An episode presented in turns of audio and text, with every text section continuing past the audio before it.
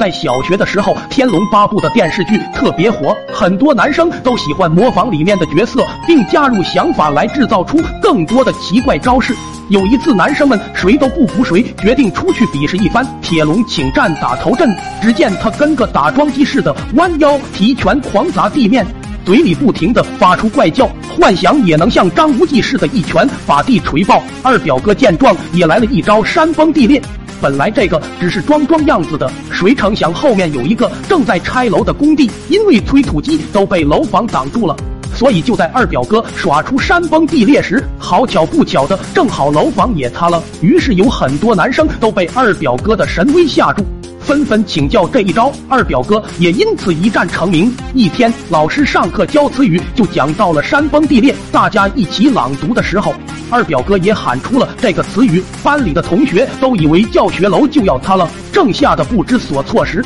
其中有一个嗓门大的同学颤抖着喊道：“等啥呢？跑啊！楼马上要塌了！”结果整个学校全都疯狂了。因为那个同学的公鸭嗓音很成熟，所以全校同学们都以为是校长喊的，于是全部都跑下教学楼。这时正好天上打雷，轰隆隆，非常大的声音更加让同学们惊恐万分，就连铁门都没来得及开，直接就给撞塌了。事后学校一步步的查是谁策划了这起逃学，最后校长查到了二表哥的身上。校长说：“去办公室多吼几声，顺便把你爹叫来，好好谈谈你一声天崩地裂把校门震垮的事。”第二天，远远的就见二表哥鼻青脸肿，撑着拐杖来到了学校，天崩地裂这招也从此在本校失传。